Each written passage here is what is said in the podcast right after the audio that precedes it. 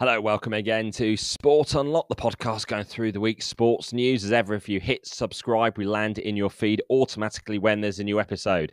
To listen to me, Rob Harris from Sky News, Martyn Ziegler from The Times, and Tariq Panja from The New York Times.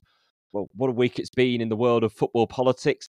Is it success for Saudi Arabia, success for Gianni Infantino, but is it a success for world football and decision making? Certainly for those two places, Gianni Infantino's office up on that hill in, in Zurich, and in the uh, on the streets of Riyadh in the palaces there as well, Rob. Yeah, yeah we've, the... yeah we've had uh, confirmation effectively that the 2034 World Cup is going to be in Saudi Arabia um, because they're the only bidder. Um, Australia was said that they were considering a bid, but actually that sort of disappeared some time ago, and yeah, the the deadline passed Australia said that they weren't going to bid, and the only bidding nation for the 2034 World Cup is Saudi Arabia. So there is none of the usual big reveal, months long process. Perhaps some would say it avoids the potential for bidding corruption, all issues with consultants and deals being done. But actually, have all the deals been done in the recent months? As the former FIFA governance chief Miguel Maduro told me, this is all being cooked up at FIFA. It's interesting how how this has panned out. We've we've talked on this on this pod about how Saudi Arabia has gone about its business over the last couple of years, signing a bunch of memorandums of understanding with, with all those countries who, who would have had a vote should there have been rival bidders, and that's something that's been celebrated in Saudi Arabia. But, but looking at FIFA as well, it's very hard to look beyond the fact that all the pieces were moved in such a way that what was left was a, a bidding process that essentially favored one country, Saudi Arabia. Do, do you think do you think that's a fair observation? Well, I think it's entirely um, what happened. I mean, the I mean, if you think back to the sort of start of September when we did a story about Saudi Arabia was already sort of campaigning for support for a 2034 bid, and people there were saying that actually it, it, that Gianni Infantino had basically set set his stall out and was trying to sort of organize things so that it would fall into place for Saudi Arabia. Um, and that Sheikh Salman, the AFC president, was, was sort of doing the same. And it all sort of uh, it dropped into place because I mean, remember we talked about whether they would would actually run the 2034 and 2030 bidding processes together. That's exactly what happened. And the other um, the other thing was nobody else was going to bid because when they announced this very very short deadline, just over three weeks to register an expression of interest, nobody knew about it. Australia didn't know about it. The, and Indonesia and Malaysia, who were talking about a joint bid. I mean, James Johnson has had said that, that it came as a surprise to him, but it wasn't a surprise to everybody. So normally, FIFA insists there is still a process. Uh, their own communications chief posted very publicly on the X platform. Here's a list linking to all the documents relating to the bidding process and requirements and the assessments that will be done of the bids. But there are no rivals, not only for 2034, but for 2030 as well. And again, as Miguel Maduro said in an interview I did with him uh, this week, whatever assessments will take place now will be meaningless because everyone knows who is going to get it. If people aren't familiar with the name Miguel Maduro, he was the chair of the FIFA Governance Committee from 2016 to 2017, the first year of the Infantino presidency. And what he was effectively felt forced out, unable to get the governance changes he wanted through. So, although there is the appearance of a process, we have a rapidly curtailed time frame to enter the bidding, which made it prohibitive seemingly to any other countries.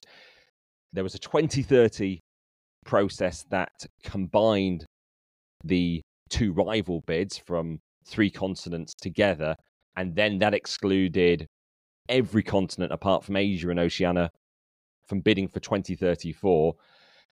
And this process, which all seem to point towards uh, Saudi Arabia.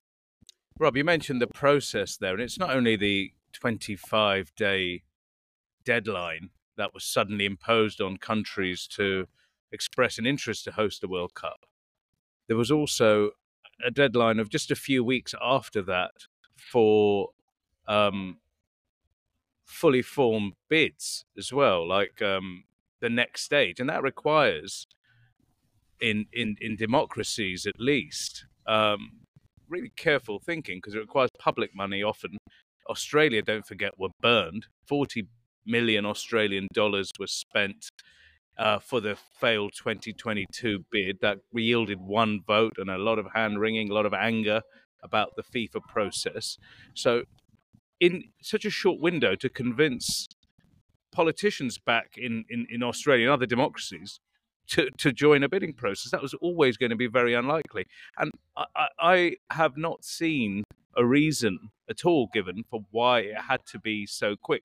Not only do they want to do it immediately or soon, because it was supposed to be in three years, but why even faster than than than that, like 25 days and then five weeks? Why why so fast? And this was all kept within the FIFA Council.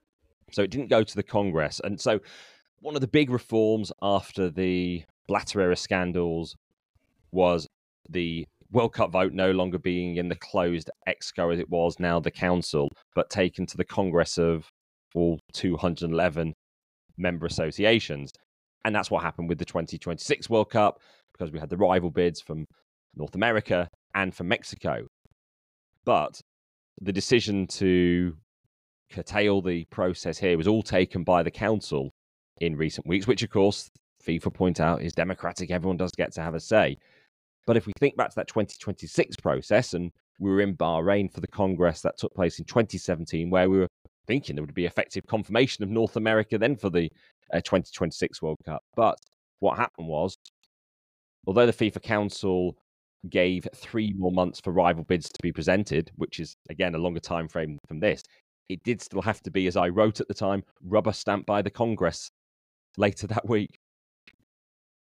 And this hasn't gone to the Congress this time in in any way, only at the final stage to when they've already been presented with the unchallenged bids, not anything to do with the process, a shorter time frame, um, knocking out rivals, combining two bids. Should you even have a three continent bid? There was, a, of course, a, a, a, rival bid for 2026, wasn't there? Morocco. So um, it wasn't a sort of coronation, which this is. Um, that one entered, uh, didn't it, after the process was extended, if I remember rightly. So it did give them time to to enter, and they needed a lot of work and a lot of plans to present as well. But yeah, exactly. This, but this, it hasn't gone to the Congress to even ratify the the, the short process. No, uh, I suppose FIFA would argue that they're still the Congress will still elect the hosts for 2030 and 2034.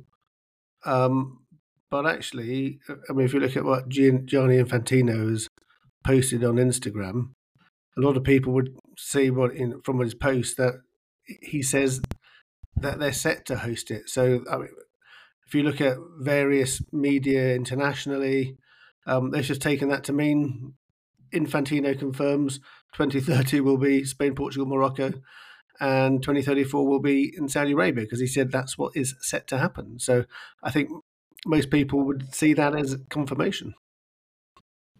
Not just media either, I would say, guys, because as well as that, I mean, the first inkling I got of that was um, uh, in the media, in the Arabic media, that Infantino has said Saudi Arabia is going to host a 2034 World Cup, pointing to his Instagram post. But then um, we had a, a, a, post on social media from uh, you know a very powerful figure in, in the Gulf, uh, Mohammed bin Zayed, the leader of the United Arab Emirates, congratulating Saudi Arabia on, on effectively being awarded uh, the right to organise the 2034 World Cup. So even world leaders were, were taking um, that Infantino post to, as a signal that Saudi Arabia is going to host this event. I, I, just what a, what a mess in terms of um, sort of announcing this process or what's going to happen next. And what it didn't say with it on Instagram was it's set to host in 2030, set to host in 2034, pending assessments and things like that. Um, with the the bidding inspection still supposedly meant to take place, and the human rights checks that certainly the rights groups have been calling for still to be um, part of the process. And you know how he characterized it on his Instagram post is the bidding processes were approved by cons- by consensus via the FIFA Council, all six confederations representative, a constructive dialogue, extensive cons- consultation. But on the key part about the uh, the World Cups, you know, he did say set to be hosted in the six countries we've talked about for 2030 and Saudi Arabia in 2034. And then you've got the FIFA communications department trying to clean up his comments, trying to say that's not what he said, even though he said it. Yeah, I mean, it's an, it's uh, fascinating that that's the tone that the communications department might be trying to take. I mean, for example, look at Marca, the the Spanish um, media website newspaper. That they, they they just took it. Um, maybe they to say they said Gianni Infantino has confirmed this afternoon that the World Cup in Saudi Arabia in 2034 will take place. Yeah, um, the issue as well, we haven't had a chance to ask Gianni Infantino anything at all. Not this week when when this sole bidder for 2034 was being confirmed.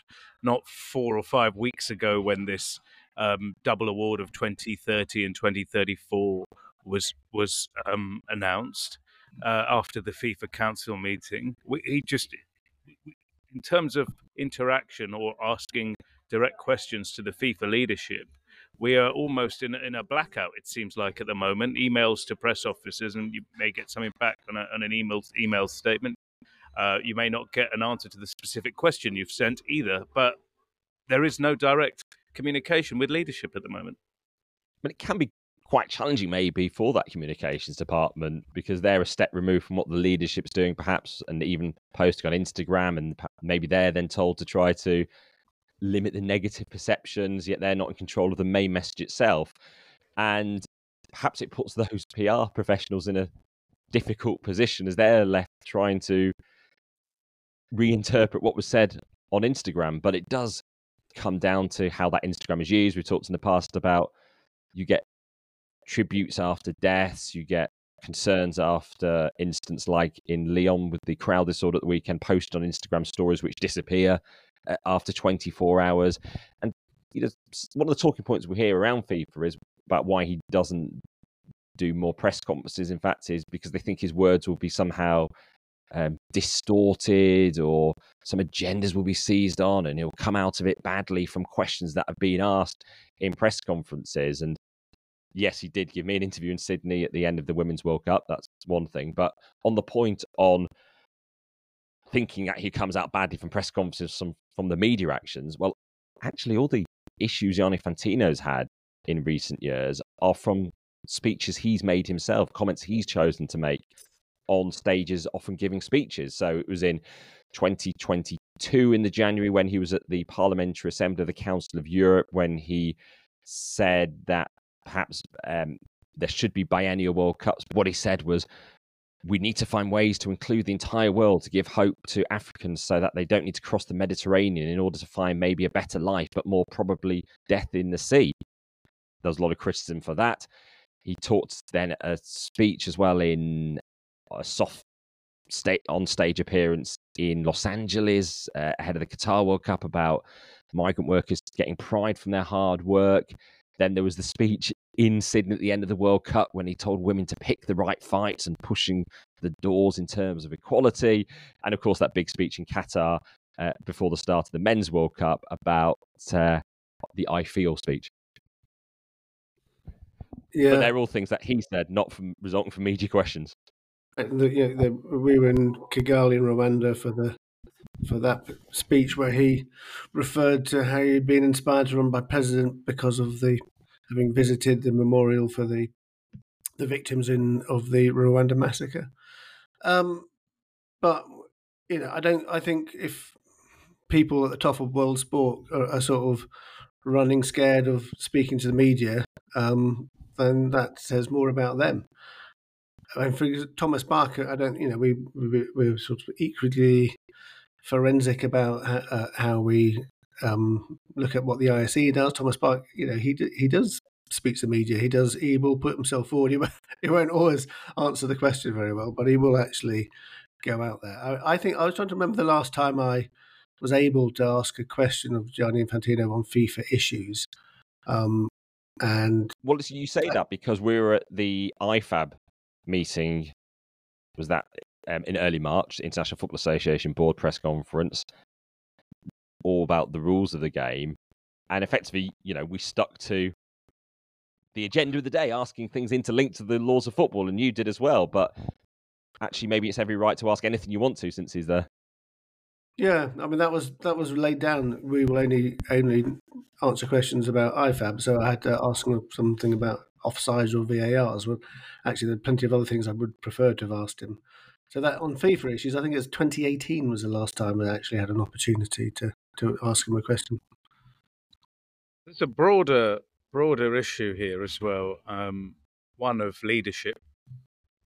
That in the world we live in, communication is a major part of of of a leader's role, right? And he's representing the world's most popular sport with all those millions of supporters, millions of players, and and and um, and the members, 211 FIFA members. Just having that all behind closed doors isn't a sign of um, you know strong, transparent leadership. Let's not forget why Gianni Infantino became FIFA president. It was after a major scandal in, in 2015 that removed the previous FIFA administration. This was supposed to be a new, transparent, uh, very much uh, democratic uh, organization.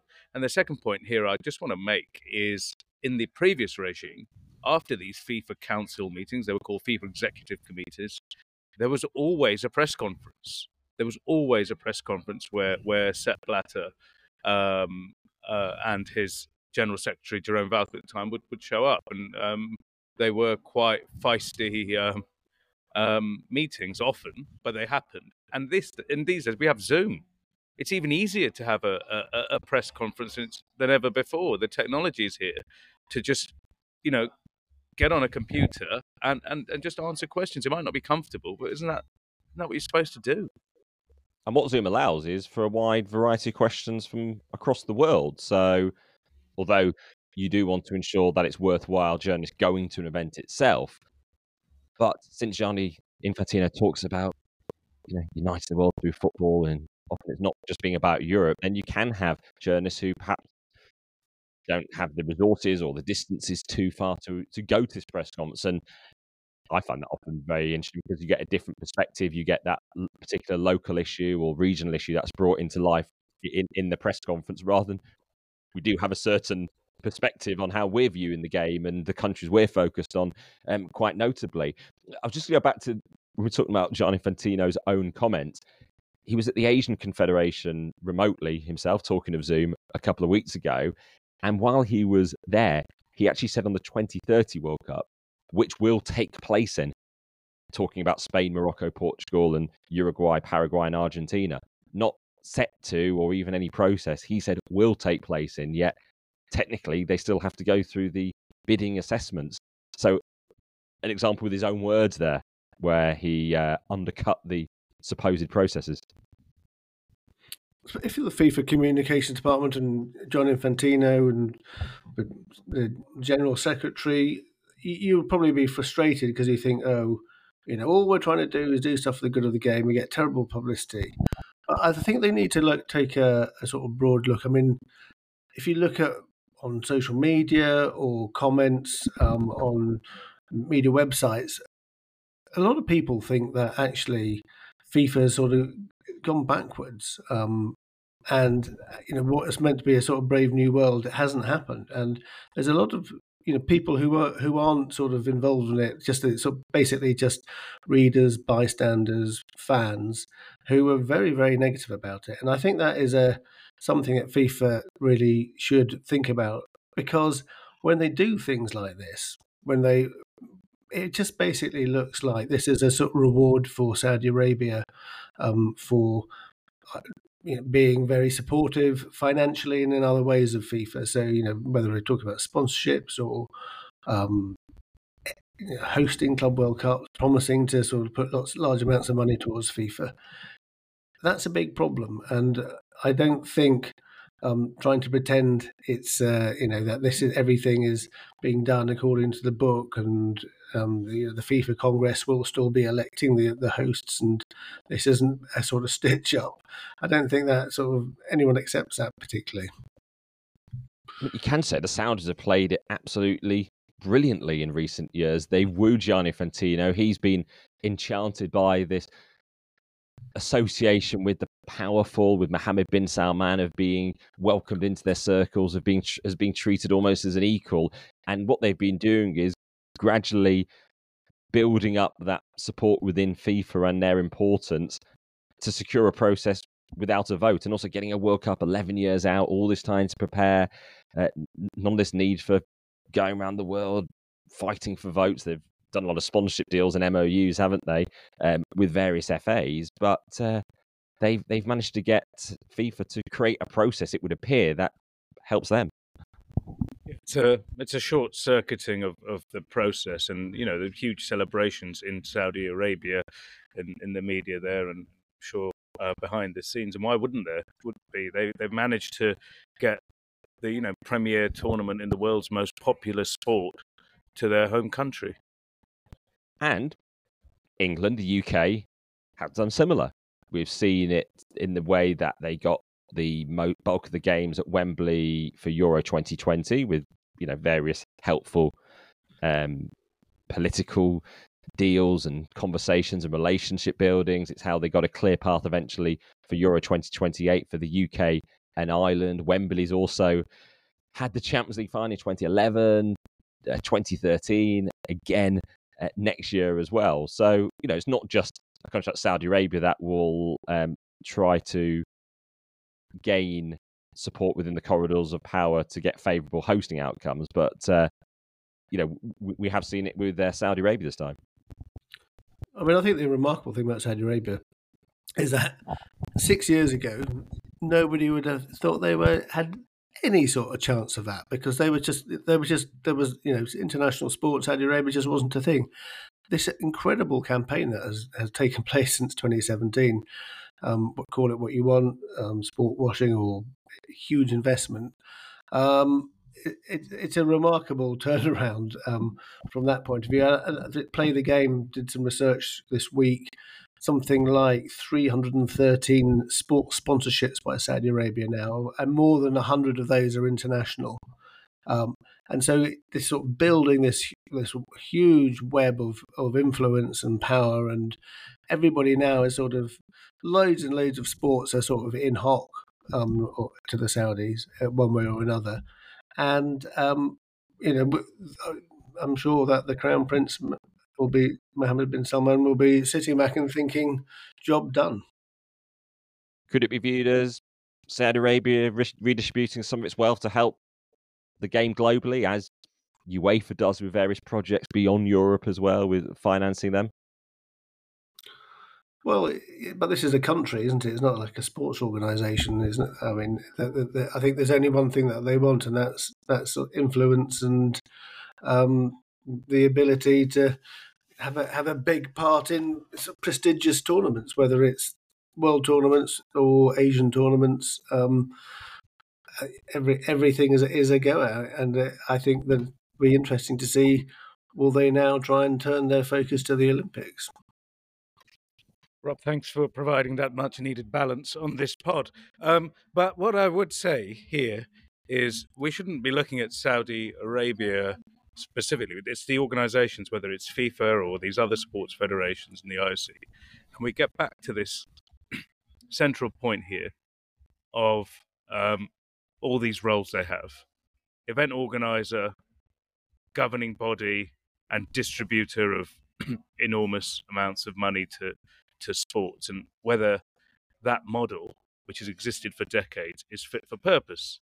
I obviously when things like this happen when when when processes are short circuited it looks like the the person at the top be it a man or woman or whoever is, in charge has a lot of power and um, statutes or rules um, that they have are often uh, and processes not followed.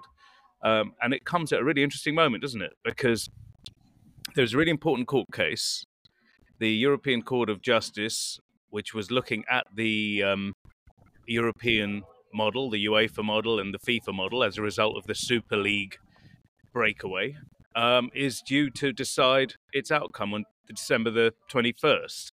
Now, when you look at what's happened here with FIFA and, and the World Cup bids, it, it does focus the minds on whether that pro, you know whether the current structures are fit for purpose. I would argue there is a counterpoint, as we had on the pod couple of weeks ago. The FIFA vice president, CONCACAF president Victor Montagliani, who was arguing for that executive model of decision making to be part of the process. So it is the leadership that gets to decide where the next World Cups will all be because it's so integral to the revenue of the organisation. I mean, we see it in F1, these are commercial deals that are done. There is no open bidding process. And it's part of the the way of guaranteeing the, the finances down the line. Although what this reinforces to me, by the way, it's not even an opinion, but you can state factually that FIFA's priority is on men's football. Categorically, FIFA cares more about men's football. How do we know? Because we know where the Men's World Cup will be in 2026, 2030, and 2034. The next Women's World Cup is in 2027, and a host won't be decided until three years out, and there are none of the hosts going forward. So it undoubtedly shows where the priorities are. Yeah, ninety-five percent of its revenues, uh, Victor Montagliani was saying the the other day, come from from that men's World Cup. Um, and so again, money also is a major priority for them. Clearly, in, in, in what you've said. Just on Formula One, Rob, you, you said Formula One there. Don't forget, Formula One is split between the people who run Formula One and the and the governing body, the FIA. That that that that is a uh, difference to, to what we have in, in football and many other sports, where you have a separate governing body. Um, just just to point that out. And the FIA have often been seen to struggle in terms of the power that they have in with the Formula One commercial side, haven't they? Yeah, we we we've seen that whether those linkages are too close, etc. I, I, just I just think it's an important time to kind of re- recalibrate this model, guys, where it seems money talks. Um, I just wanted to ask you what you thought about the the process now for 2034 and 2030. So, one of the big things which has been brought in um, since Gianni Infantino became president is this thing about human rights having to be assessed for a bid. Um, now, how do you think that is going to go for Saudi Arabia? Because I think it's fair to say there's some challenges there. Well, I'm intrigued the fact we've gone what 25 minutes on this pod, more than that, without mentioning human rights issues, notably, and maybe creating all these discussion points around the process. It's helpful the fact there's less of a focus on those rights issues. So we had it for the 2026 process, where actually under some pressure I put them in to publish them. They published the human rights assessments they conducted for both Morocco and then Mexico, Canada, the US, and exposed the risks. So in Morocco, it was things like anti-LGBTQ laws. In Mexico, it was violence towards women. In the US, discrimination that can be faced.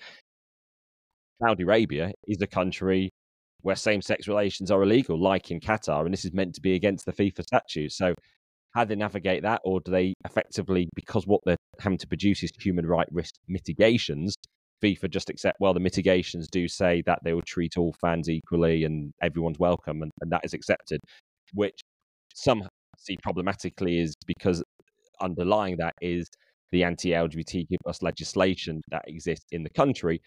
At the same time, it has to be balanced out the fact it is a conservative Muslim nation, and how does FIFA impose on a country changing laws? And you know, we do have, as we've said, things like cricket tournaments taking place in countries with anti-LGBT legislation, and there isn't that same pressure from the likes of Amnesty in any way. We don't get press release from them as we do from them on Saudi Arabia, unprompted around FIFA. Yeah, there's. I mean, I think also there are sort of political freedom questions. Um, I mean, there, there's some sort of pretty shocking cases of some people who've been given incredibly long jail sentences just for tweeting criticism of, of, of the rulers of Saudi Arabia. Now, is that something which FIFA is going to be comfortable with? When you say that, you mean two decades or more in jail for retweeting, let alone actually sending um, a, a, a, post. Yeah, um, I, I just you, the thing is, you know, it's going to be there. I mean, we're having it's all moot, isn't it? You know, if I was to ask you guys, where do you think the 2034 World Cup is? You're it's going to be in Saudi Arabia, wherever the human rights situation is, and that's kind of the the farce of a lot of this. Uh, you know, even if they go through this process, they have to pretend now to go through the process. That's going to be a load of money that they're going to spend. Bid assessments are going to do all of that, but we all know what the outcome will be. There is no way FIFA will not give the 2034 World Cup to Saudi Arabia. It's it's a bit of a it feels like a partial situation now. There's a timeline. There's going to be this announcement at the um, next uh, Q4 of, of, of 2024 when, when, when this bid will be announced. And in that time, a lot of um, inspections will take place, a lot of papers will be written.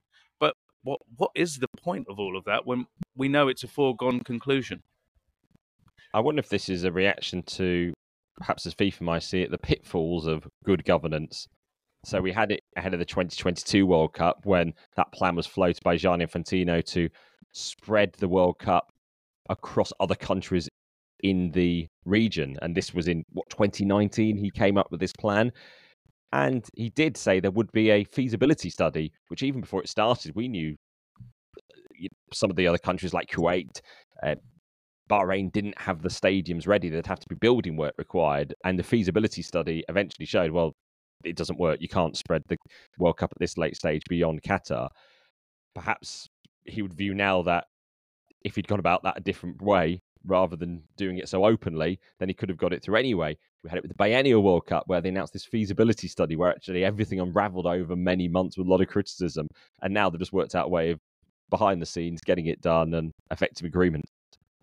Who suggested that there should be that feasibility study into Biennial World Cup? Saudi Arabia nominally wasn't at the uh, the Congress in 2021.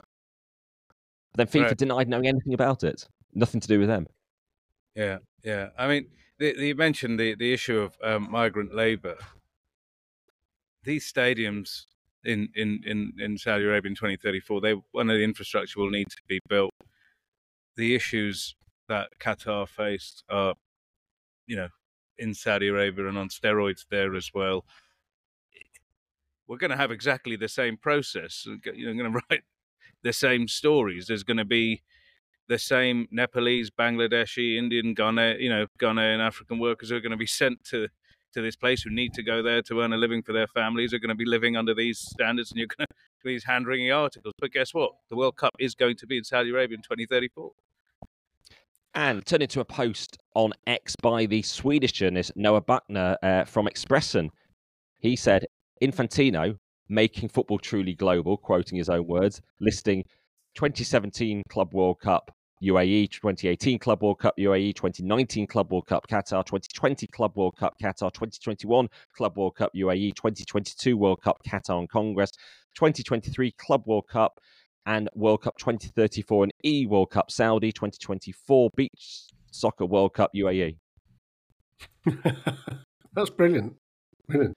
There was a reply to him, you know, question was just picking on a certain region, saying, yes, the under 20 World Cup, though, is in Argentina, Women's World Cup 2023, New Zealand, Australia, under 17 World Cup, men's in Indonesia, Club World Cup 2022, Morocco, uh, Futsal 2024, Uzbekistan 2026 World Cup uh, for men in the USA, Canada, and Mexico.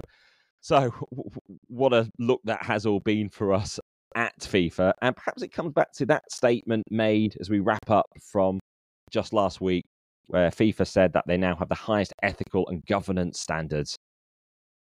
Thoughts? If they think so, it must be true. I look forward to reading about it on Inst- Instagram. Absolutely, we'll keep an eye from there. And um, one final word on, on me, as we focus so heavily on the 2013-2034 World Cup process. This has been a week when one of the major media outlets in the world of sport has had a change uh, inside the games, one that so many rely on for sports news around the Olympic world in particular, a change of ownership and uh, departure of long-standing uh, leadership. Yeah, um, Duncan Mackay set this up. Uh, a very respected Guardian journalist set this up uh, in the build-up to London 2012, being very successful, but they would take it over. I mean, he, I did a story a few months ago um, saying that actually the, the, the, owners of this website are unbeknown to um, the, the previous owners, the, the new majority shareholders actually had links to Russia and um, the uh, the International Boxing Association's Russian president. So uh, um, I'm not surprised that they probably thought that they might try that. There's a, a, lot of good journalists that have passed through there as well. Good young journalists, Nick Butler, Liam Morgan, and Michael Pavitt, to name a few. Um, and they, they've the, the journalist cohort left overnight, I understand, after the takeover as well. So um, an end of an era for sure. Yeah, many good journalists who are on the search for their next opportunities who've uh, had some great success in their reporting at Inside the Games. Uh, we wish them well, and uh, thank you everyone for listening to us. It's been very heavily focused on FIFA. Hopefully, we've managed to explain some of the the processes or the way we've ended up with these World Cups, or are set to. Yeah, it's a fascinating topic, isn't it, guys? And it's been great talking about it with you. And thank you everyone for listening. And you can send your feedback at Sport Unlocked on Twitter, Facebook, and Instagram. You can send it anonymously. All those comments are, are welcome. For now, thank you for listening. Goodbye.